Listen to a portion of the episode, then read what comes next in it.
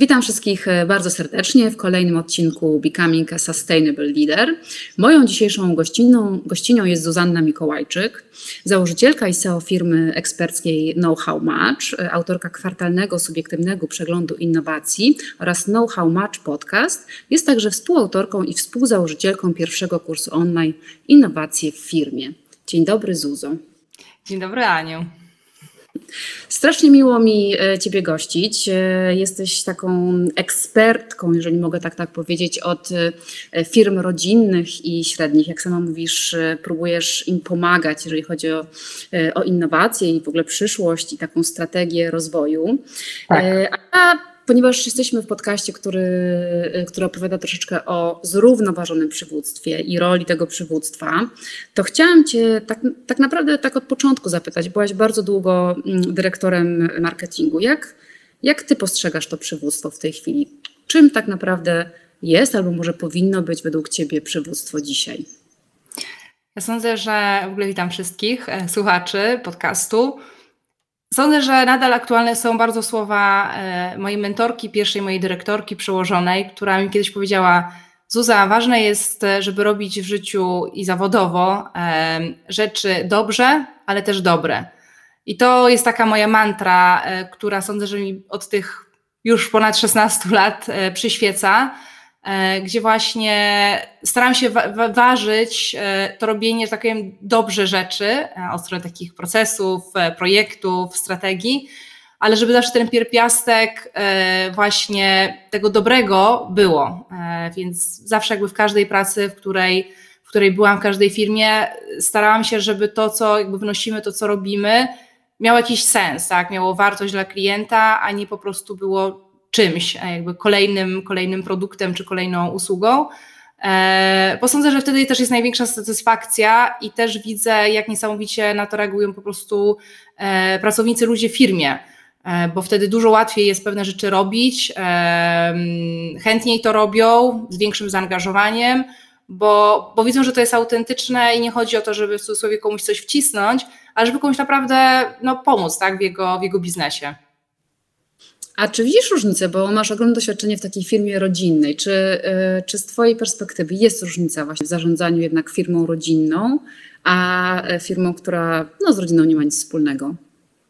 Nie, na pewno jest, no bo też z jakiegoś względu wybrałam e, to, że, że chciałam wejść do firmy rodzinnej, bo pracowałam wcześniej w innych firmach. No jest inna, jest inna atmosfera, e, jest na pewno też większe może patrzenie na, znaczy może nie patrzenie, ale koncentrowanie się na, na jakby na pracowniku. Tych pracowników czasami jest mniej, więc e, suma summarum trochę musimy być takimi ludźmi orkiestry, co na przykład mi sprawiało ogromną przyjemność, tak, że nie jestem jakby w jednym miejscu i, i robię gdzieś tam podobne rzeczy. Natomiast e, sądzę, że tak, takie patrzenie też na, na aspekt e, bardzo jakby rodzinny, już nie chcę mówić o tym, że od kiedy moi rodzice 30 lat temu założyli firmę, to każda kobieta, która nie szła na macierzyński, mogła wrócić, jakby to było zupełnie naturalne, tak jakby to nie było, nie było dyskusji na ten temat. Natomiast też nie chcę tak oceniać ze względu na to, że nie mam takiego samego doświadczenia w dużej firmie, w korporacji, więc może że wtedy byłabym bardziej kompetentna, żeby powiedzieć, jakie są, jakie są różnice. No ale właśnie to, co mówisz, bo ja też mam takie doświadczenie nieosobiste, ale bardziej z tych rozmów, które prowadzę z różnymi ludźmi, którzy właśnie mają różne doświadczenia. E, no i właśnie ja, ja mam takie spostrzeżenie, że jak te firmy rodzinne, te wartości tak naprawdę, na których zbudowana jest ta firma, jakoś bardziej wybrzmiewają i są bardziej autentyczne niż w takiej firmie, która po prostu jest e, założona przez jednego człowieka i schierarchizowana, potem się zmienia w korporację. Nie masz takiego poczucia? Jak, na jakich wartościach ty uważasz warto budować taki rodzinny biznes?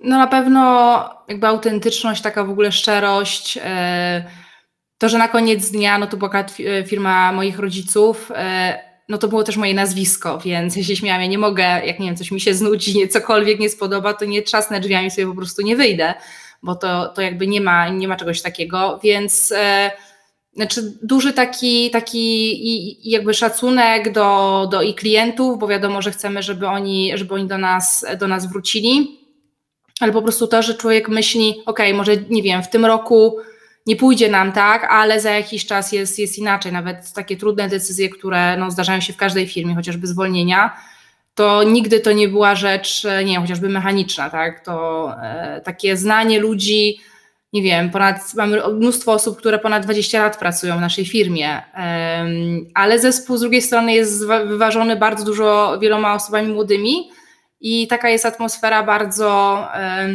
rodzinna, czy ci ludzie się lubią. Na przykład w naszym przypadku, co jest trochę paradoksalne, e, ludzie chcieli wrócić do biura ale nie dlatego, że mają biurko i tak dalej, bo to jakby jest jedna kwestia, ale, ale to, że oni po prostu chcieli ze sobą przebywać. E, I mówię, znów nie wiem, jak to jest e, w, w innych firmach, natomiast sądzę, że jak ktoś przychodzi do rodzinnej firmy, to też musi czuć, że to jest miejsce dla niego, bo, bo wiele rzeczy na pewno nie jest tak sprecyzowanych jak korporacji, więc trzeba po prostu też się czuć e, z taką zmiennością, e, zmianą czasami decyzji, e, elastycznością, ale, no, ale wydaje mi się, że jak kogoś to interesuje, to, to się dobrze czuje. No, dowodem jest to, ile osób u nas teraz obecnie pracuje w firmie. Powiedziałaś coś bardzo ważnego, że ludzie się lubią i to y, jest klucz i to jest tak naprawdę jedna z większych bolączek w tej chwili y, wielkich liderów, wielkich korporacji, bo dzięki, bo, bo, jak ludzie się lubią, to tworzy się dobrostan. Jak mamy dobrostan w organizacji, to pracują efektywniej, chcą pracować, są bardziej zaangażowani. No i powiedz, jak to było u Was? Jak, wy, jak, jak zrobiliście to, że ludzie się lubią? Sądzę, że pewnie wiele, wiele rzeczy jakby na to się, na to się złożyło dużo, czy paradoksalnie, czy nie paradoksalnie, ale e, często jakby decyzje na temat przykład nowych osób, e, bardzo zwracaliśmy uwagę w ogóle na typ człowieka. Jakby abstrahując od kompetencji, e, my mieliśmy zawsze taką sytuację, że jakby z naszej branży ludzi nie było, tak, w naszym mieście, w związku z tym jakby założenia mieliśmy tak, że trzeba było jakby na coś innego patrzeć. I dla nas ta osobowość jakby osoby była, była istotna, właśnie żeby była ciekawa, żeby podważała status quo, żeby nie, nie bała się powiedzieć komuś, e, że słuchaj, ale jednak to jest źle, bo przez to, że jesteśmy ok, lubimy się, e, to też powoduje czasami, że ktoś może nie mieć odwagi, żeby na coś zwrócić uwagę, więc ważne jest to, żeby jednak ta odwaga pozostała. Więc bardzo, e, bardzo jakby patrzymy na, na, jakby na osobowość człowieka, czy, czy ona pasuje, bo nauczyć się człowiek może bardzo wielu rzeczy no ale osobowości no, nie jesteśmy w stanie e, my jakby zmodyfikować, tak, więc e, tak jak teraz rozmawiałam z osobami w firmie, które no, już są x lat w firmie, jak przychodzą nowe osoby, to mówią, że fajne jest to, że chociaż jest różnica wieku, to jakby podejście takie jest, e, jest podobne I, i sądzę, że to też ułatwia taką wymianę i, i doświadczenia między tymi ludźmi, mają poczucie humoru, u nas chyba osób takich, powiedziałabym, smutnych, to, to nie ma. Mhm. No i co dalej? Jak już robicie tą taką rekrutację, tak jak mówisz, która jest oparta właśnie bardziej nawet na, os na osobowości, no bo kompetencje, jak mówisz, zawsze można je zdobyć, prawda? Albo się douczyć, albo e, dzięki praktykowaniu ich jakby je osiągnąć. To, to jak zarządzacie tymi zespołami? Czy to, ym, bo to też jest taka, pytam Cię dlatego, że mhm zawsze taki wielki temat, jak zarządzić tym zespołem, żeby on właśnie był zaangażowany, zmotywowany. Tak jak mówisz, macie sporo młodych ludzi. Oni jakby no z nimi jest różnie z tym zaangażowaniem tak naprawdę. To czy wy macie jakieś takie swoje sposoby, czy to, nie wiem, się dzieje tak organicznie poza waszą świadomością? Sądzę, że dwie rzeczy jakby się składają. Z jednej strony to, że firma nie jest, e, jakby ma taką wielkość, że każda nowa osoba ma naprawdę dosyć duży wpływ na to, jak pewne rzeczy idą do przodu. Więc ludzie jakby wiedzą, że jeśli, nie wiem, danej osoby nie wprowadzą, nie, nie zrozumieją i tak dalej, no to, to jakby nie, nie, nie osiągnie sukcesu, tak? Znaczy, no nie da się wejść do takiej organizacji jak nasza, która ok, ma 350 osób, no ale to też jest część produkcyjna e, i żeby ona po prostu sama coś zrobiła, tak? To, to jest e, to jest współzależność i o właśnie, jakbym miała powiedzieć taką rzecz, to sądzę, że ludzie u nas w firmie rozumieją, że są od siebie współzależni, to znaczy nie jest tak, że będzie jedna gwiazda, która będzie, nie wiem, super sprzedawać przed klientem albo będzie super project manager, bo jest tyle rzeczy, które trzeba skoordynować, zobaczyć i tak dalej. I sądzę, że, że ludzie mają to poczucie takiej właśnie współzależności, ale w dobrym znaczeniu, że jakby ja wnoszę, ale, ale też są inni yy, i co zrobić, żebyśmy jakby, jak, jak wszyscy, że tak powiem, żebyśmy funkcjonowali dobrze, a nie tylko, że jedna osoba w firmie będzie się czuła dobrze, a, a reszta, reszta nie, bo na koniec dnia no, klient też musi być zadowolony z tego, co, co robimy i jak to robimy.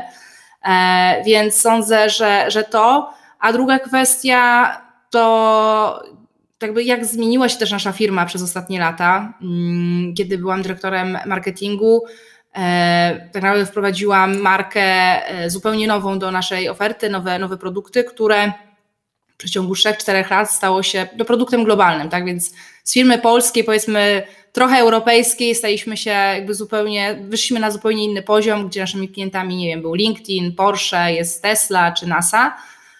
I to powoduje, że po prostu ludzie chcą do nas przychodzić. E, I, jest takie poczucie, że właśnie to, co robią, ma sens, e, bo widzą, jakie efekty może to, może to przynieść. Więc to nie jest też taka praca, że okej, okay, dobra, zrobię to, jakby nie ma znaczenia tylko naprawdę oni są autentycznie, autentycznie wkręceni w to.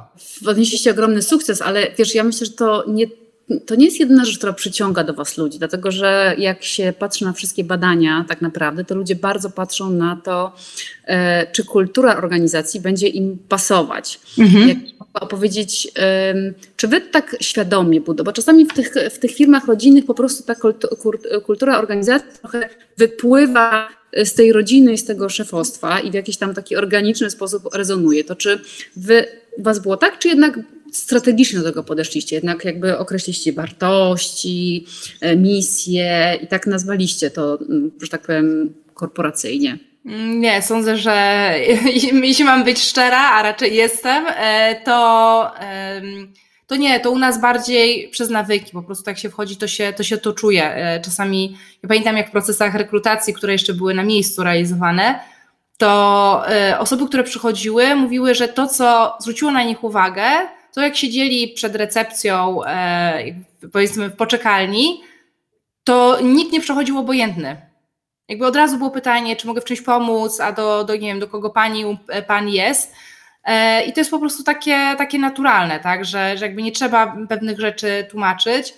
Natomiast e, sądzę, że e, pewne, pewna kultura też się wzięła z tego, że jeśli ktoś chce, że tak powiem, pewne rzeczy w naszej firmie też robić, odnosić na swoim jakby poziomie sukcesy, no to pewne zachowania gdzieś tam no, musi, że tak powiem, wspierać tak, albo realizować, no, chociażby właśnie bycie odważnym.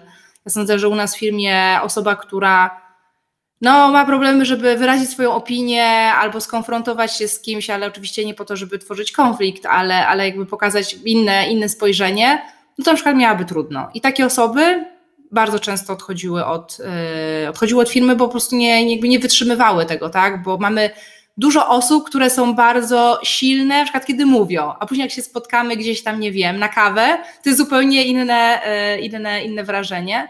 Natomiast nie, sądzę, że u nas to raczej było to takim efektem jakby życia, funkcjonowania, ale, ale nie takiego spisania i, i strategii. Może to i dobrze, bo bardzo często jest tak, że ludzie, wiesz, poświęcają dużo czasu i pieniędzy na to, żeby to wszystko spisać, a potem to nie działa. A bardzo często nie działa dlatego, że też to wynika z badań i z obserwacji i z takiego doświadczenia, że tak naprawdę ta kultura organizacji tworzy lider i jego zachowania, tak jak mówisz, są po prostu kopiowane. Mhm. Czy w firmie rodzinnej, w której ty pracowałaś, czy ta struktura była bardzo uhierarchizowana, czy, mm, czy nie wiem, czy jest właściciel, który zawsze ma rację i wszyscy się go słuchają, czy jednak ta struktura tego zarządu, że tak powiem, była taka bardziej, no nie wiem, elastyczna?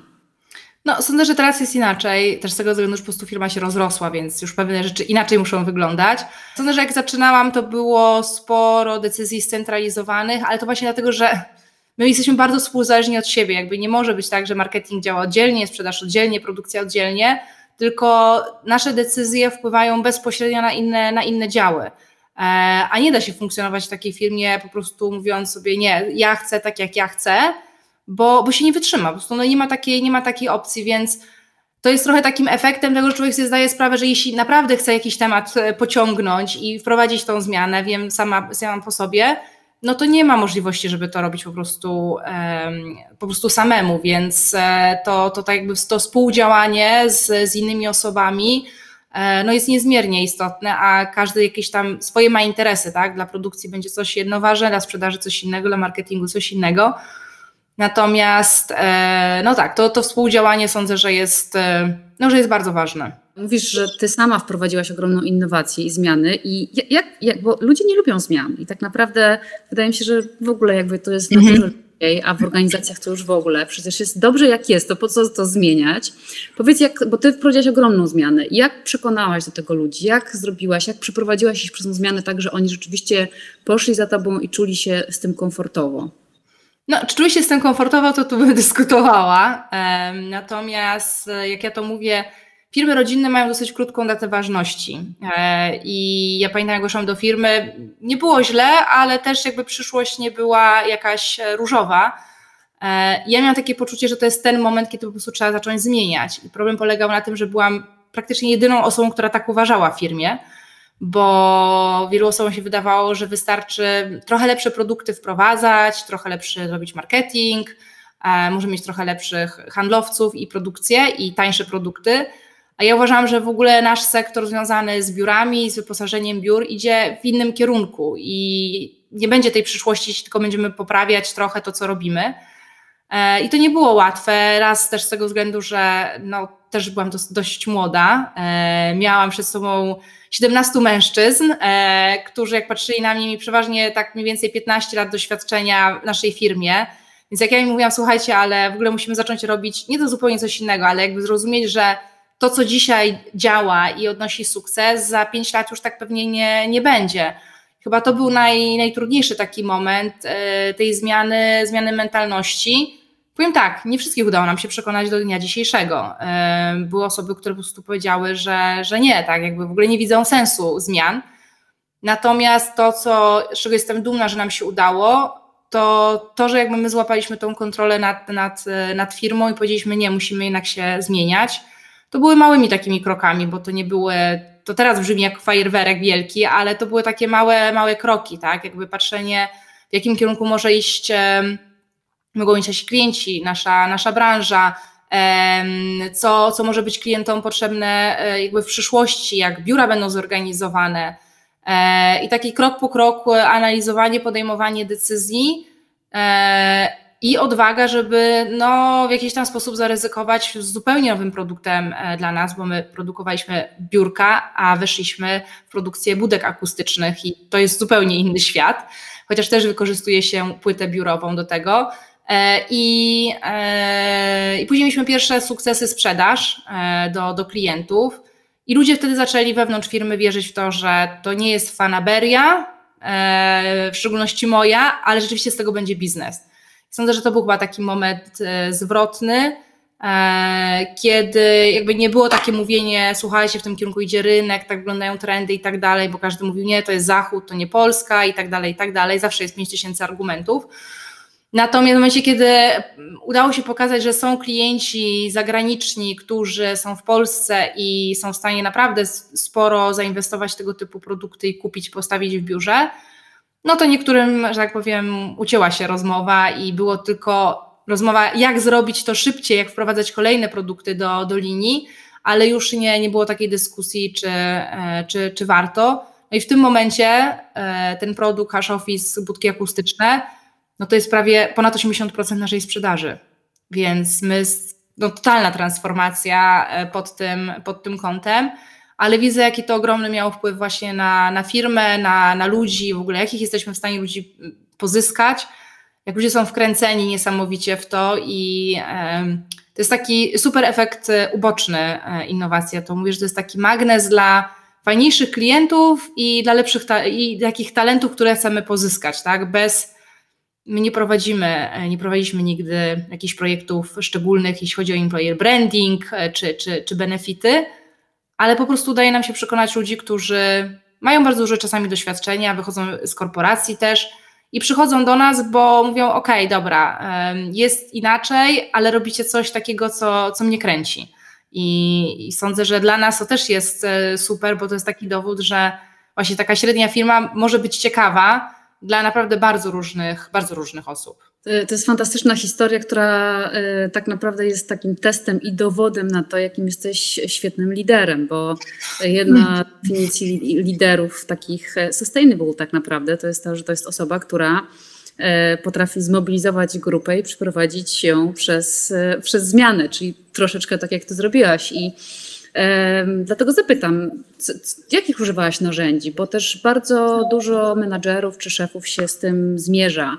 E, czy to jest kontrola, czy to jest zachęcanie? Jak, jak, w jaki sposób wywarłaś ten wpływ? Czułem tak, na początku nie jest, e, nie jest różowo, to jest trochę takie, ta samotność na szczycie, jednak trochę jest. E, ja miałam takie poczucie, że ja muszę działać teraz i nie ukrywam, w niektórych momentach szłam na skróty, tak, po prostu brałam na siebie więcej, co nie jest jakby przykładem najlepszego bycia liderem, I, e, I jakby takiej świadomości, może dlatego, że to też firma rodzinna, że jakby ja nie mogę sobie pozwolić na to, że nie wiem, komuś nie wiem, nie chce się albo nie jest przekonany, więc pewne rzeczy po prostu sama brałam na, na siebie, ale stwierdziłam, że muszę doprowadzić do momentu właśnie tego, kiedy będzie ten taki obiektywny dowód, że to wszystko ma sens. I to były właśnie te, te pierwsze projekty. I wtedy już poszło z górki. Znaczy z górki pod tym kątem już jakby nie było przekonywania. Do tego momentu Powiem szczerze, że wykonywaliśmy mnóstwo działań, bo, bo robiliśmy e, sami różne projekty w ogóle badawcze wśród, e, wśród pracowników i, i pracowników naszych klientów, żeby jakby pokazać na dowodach z Polski, że jednak zmienia się ten sposób pracy, że są inne oczekiwania. Byliśmy członkiem e, organizacji, która zrzesza wszystkie firmy outsourcingowe też po to, żeby na przykład nasi partnerzy przychodzili i patrzyli, jak ci ludzie rozmawiają z nami, czym się interesują, że oni zupełnie inaczej myślą o tym, czego od nas chcą, tak? Nie, że ktoś przychodzi i kupuje biurka, tylko on potrzebuje e, biuro, które się dostosowuje do jego, do jego organizacji. Natomiast, e, no i zawsze się da. I to chyba też trzeba sobie powiedzieć wprost, że znaczy nie ma też chyba co się tak frustrować, że nie da się każdego przekonać. Sądzę, że ważne jest mieć tą taką chociaż małą grupę ludzi, która jest wokół, nie to, która oczywiście klaszcze i mówi jesteś super, ale ta, która jak, jak się czuje, że, tak powiem ten grunt e, spod nóg, e, że tak powiem zaczyna uciekać, to jest taka grupa, mówi słuchaj, to jest tylko taki moment, tak, zobaczysz, e, jest to, jest kolejne wydarzenie, czy kolejną rzecz, którą robimy i człowiek dalej ma siłę idzie, idzie do przodu, więc e, Chyba jedyną e, taką mojego doświadczenia jakby technikę to raz, że właśnie jakby posiadanie takiej małej grupy chociaż osób, które, którymi się jakby więcej też pracuje, dużo tak e, dzieli się tą wiedzą. Ja bardzo dużo poświęcałam czasu na to, żeby po ludziom opowiadać tak, co widziałam, co słyszałam, jakie raporty czytałam. E, na przykład w moim zespole było tak, że co miesiąc spotykaliśmy się i każdy e, opowiadał o jakimś raporcie, który przy, jakby przeczytał, ale nie związany stricte z naszą branżą, więc chodziło o to, żeby właśnie otwierać ludzi na coś zupełnie, zupełnie nowego. Jakby dyskutowaliśmy, ok, czy to ma wpływ, nie ma wpływu, a co, co mogłoby mieć na to wpływ, jakby to się wszystko zmieniło. Um, też taka ciekawa technika jest, się nazywa e, odwrócone scenariusze, gdzie mówimy, że to, co dzisiaj jest prawdą, na przykład to, że nie wiem, w naszym przypadku ludzie pracują przy biurku, powiemy sobie, nie, za 10 lat ludzie nie będą pracować przy biurku. E, I dajemy takie zadanie pracownikom, mówimy, słuchajcie, znajdźcie dowody na to, że przy tym biurku ludzie nie będą pracować. I to u nas trochę tak się wydarzyło, bo e, byliśmy chociażby w Holandii w firmie Vodafone, to był 2012 rok, więc powiem 10 lat temu, gdzie weszliśmy do biura, oni każdy pracował jak chciał, nie miał swojego biurka, ludzie nie musieli w ogóle pracować w biurze. E, I pamiętam, że jak wyszliśmy stamtąd, to tak powiedzieliśmy do siebie z moim tatą, mówimy, kurczę, co my będziemy robić, tak? Znaczy mój tata mówi w ogóle nie, no zwijamy biznes. Ja mówię, nie, nie, spokojnie, trzeba się jakby przygotować. Ale, ale takie doświadczenia, takie zderzenia, powiedziałabym, ze ścianą, czasami po prostu pomagają, takie może czasami traumatyczne przeżycia, bo, bo, bo człowiek ma wrażenie, że w ogóle jakby stracił kontrolę nad tym, co, w którym kierunku ma iść firma, e, ale takie odwrócenie tego, co dla nas dzisiaj jest oczywiste, na, na, na właśnie e, na, na tą przyszłość i pokazanie, że może być zupełnie odwrotnie, to jest sądzę, że taki dobry pierwszy krok, żeby komuś pokazać, e, słuchaj, ale nie musi być tak, jak jest dzisiaj, bo te zmiany trudne są dlatego, że ludzie nie rozumieją, po co to jest.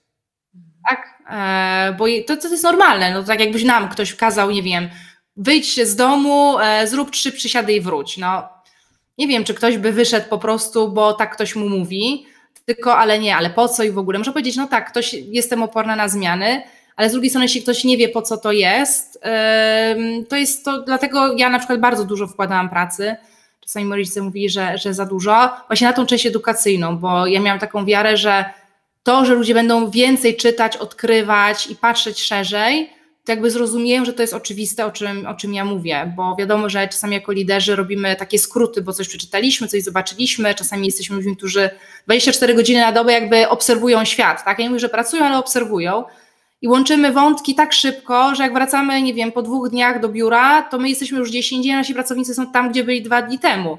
E, I, I, ważne jest, e, żeby jakby pokazać im tą drogę naszej dedukcji, jakby skąd wystartowaliśmy, co zobaczyliśmy i co nas doprowadziło do tego, do tego wniosku. E, I sądzę, że to jest coś takiego, co, co warto robić i poświęcać na to czas, co wiem, że zajmuje trochę czasu, ale warto. Na pewno to budowanie tego zaangażowania i motywowanie ludzi polega na tym, że oni rozumieją, prawda, i widzą sens, że ten sens gdzieś tam ich osobisty pokrywa się z sensem organizacji. To też wiele, wiele naukowców mówi, że to też jest bardzo ważny taki czynnik mm -hmm. takiego efektywności w pracy po prostu. A powiedz, ty jako ten lider, który przeprowadził e, tych ludzi przez zmianę, jakie uważasz cechy były ważne w tym, żeby to w ogóle się wydarzyło? Na pewno odwaga bym powiedziała. To pierwsza rzecz, która mi przychodzi do, y, do, do głowy. Taka odwaga, że jakby odwaga do wyróżnienia się, znaczy wyróżnienia albo odróżnienia się, bo oczywiście bardzo łatwo jest jakby funkcjonować w społeczeństwie, jak, jak, jakby być dopasowanym.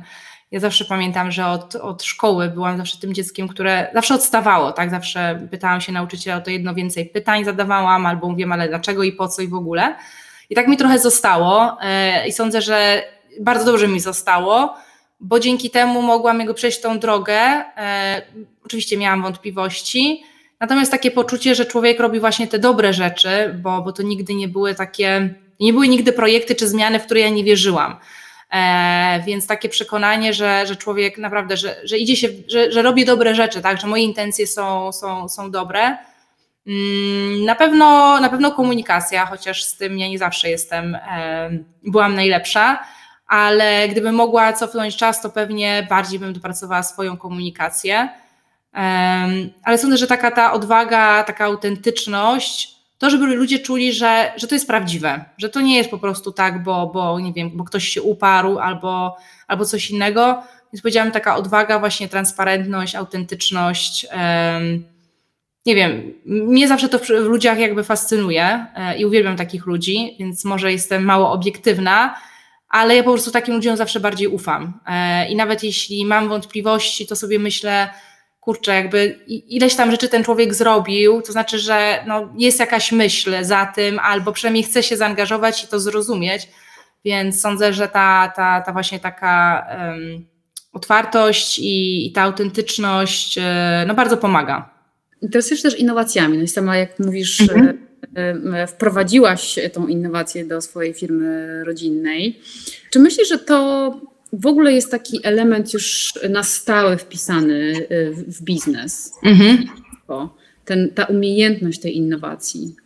Czy ja uważam, że innowacja jest kompetencją jakby przyszłości. Dlatego prowadzę też te działania takie edukacyjne, nie tylko stricte jakby doradcze, Dlatego, że uważam, że innowacja jest dla każdego i może być dla każdego, jeśli tylko tak powiem, ktoś chce się, chce jakby zobaczyć szansę w tym. E, uważam, że bez innowacji nie jesteśmy w stanie jakby jako firmy funkcjonować dalej. Ostatnio usłyszałam taki cytat, który mi się spodobał właśnie, że e, jeśli firma nie, e, nie tworzy czegoś nowego, to staje się historią. I w dzisiejszych czasach to tak jest. Niestety innowacja czasami jest tylko wiązana powiązana z technologią, albo myślimy, że trzeba być jakimś geniuszem, a tak naprawdę innowacja może być naprawdę dla każdego e, i, i, staram się pokazać właśnie jak to, jak, jak, jak wykorzystać te szanse, które, które no, górnolotnie powiedzieć, ale ta współczesność jakby nam daje, żeby nie patrzeć, że to są zagrożenia, um, tylko, tylko zobaczyć w tym, w tym szansę i, i to po prostu wykorzystać na, na swoją korzyść. Jak się nauczyć tej innowacji? No bo to też wcale nie jest takie oczywiste. Nie. No, proszę oczywiście dołączyć do nas, tak, ale y, sądzę, że po prostu spojrzenie, znaczy zrozumiałem przede wszystkim, jak e, problemy takie nasze codzienne biznesowe mogą być powiązane z innowacyjnością albo brakiem innowacyjności, albo pewnych zasad jakby innowacji, zrozumienia. Na przykład mamy, widzimy, że nie wiem, nasi klienci nie są zadowoleni nie wiem, z obsługi klienta, albo przychodzi sprzedawca i mówi, e, słuchaj, no nie wiem, teraz, nie wiem, rok temu to te produkty łatwo się sprzedawało, dzisiaj jest dużo trudniej. I oczywiście możemy tak, powiedziałabym, standardowo, biznesowo powiedzieć, no okej, okay, nie wiem, trzeba poprawić e, obsługę klienta, nie wiem, przeszkolić ludzi, nie wiem, porozmawiać z nimi, co się stało, nie wiem, handlowcowi powiedzieć tak, bo jest większa konkurencyjność i tak dalej, i tak dalej, może trzeba ceny obniżyć, cokolwiek innego ale może być zupełnie inna przyczyna. Jakby mało osób analizuje, że nie w tym musi być problem, a na przykład może być problem tym, że my przestaliśmy rozumieć w ogóle, do czego nasi klienci potrzebują nasze produkty, tak? do czego nie je wykorzystują. To tak jak w naszym przypadku, że e, my rzeczywiście zaczęliśmy sprzedawać mniej biurek. I to, co mówiło się wewnątrz firmy, to wszyscy mówili, nie, no, musimy wprowadzić nowe biurko, e, ładniejsze, tańsze i tak dalej a ja powiedziałam, ale e, zadanie klientów związanych z biurem się zupełnie zmieniło. Oni nie potrzebują już biurek, oni potrzebują innych produktów, które e, to ich zadanie typu przygotowania jakby organizacji do tego, co robią, jest im potrzebne. I innowacja to jest taki trochę czasami dla mnie, mówię, też taki krok do tyłu, spojrzenie trochę z dystansu na, na pewne rzeczy, a nie tak z bliska. I właśnie jakby zrozumienie pewnych takich prostych i narzędzi, mechanizmu i procesu, to, to sądzę, że to, to pomaga, tak? bo często innowacja to mówimy właśnie albo technologia, albo tylko trendy, e, a to jest mnóstwo może być źródeł, że tak powiem, innowacji.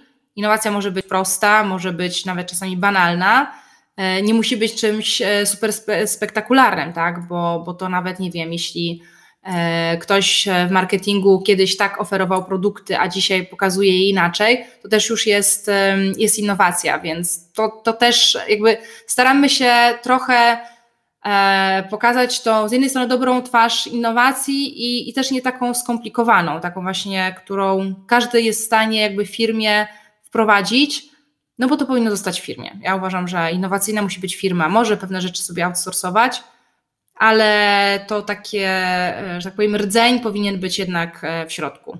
Innowacyjność chyba też zakłada kreatywność, prawda? I to też jest jedna z takich cech e, leadershipu, o których się bardzo często mówi, że przez to, że żyjemy w czasach takiej permanentnej zmiany i tak jak sama powiedziałaś kiedyś, pewne narzędzia czy takie szablony, które używaliśmy do tej pory po prostu przestają działać, bo jesteśmy w zupełnie nowych okolicznościach.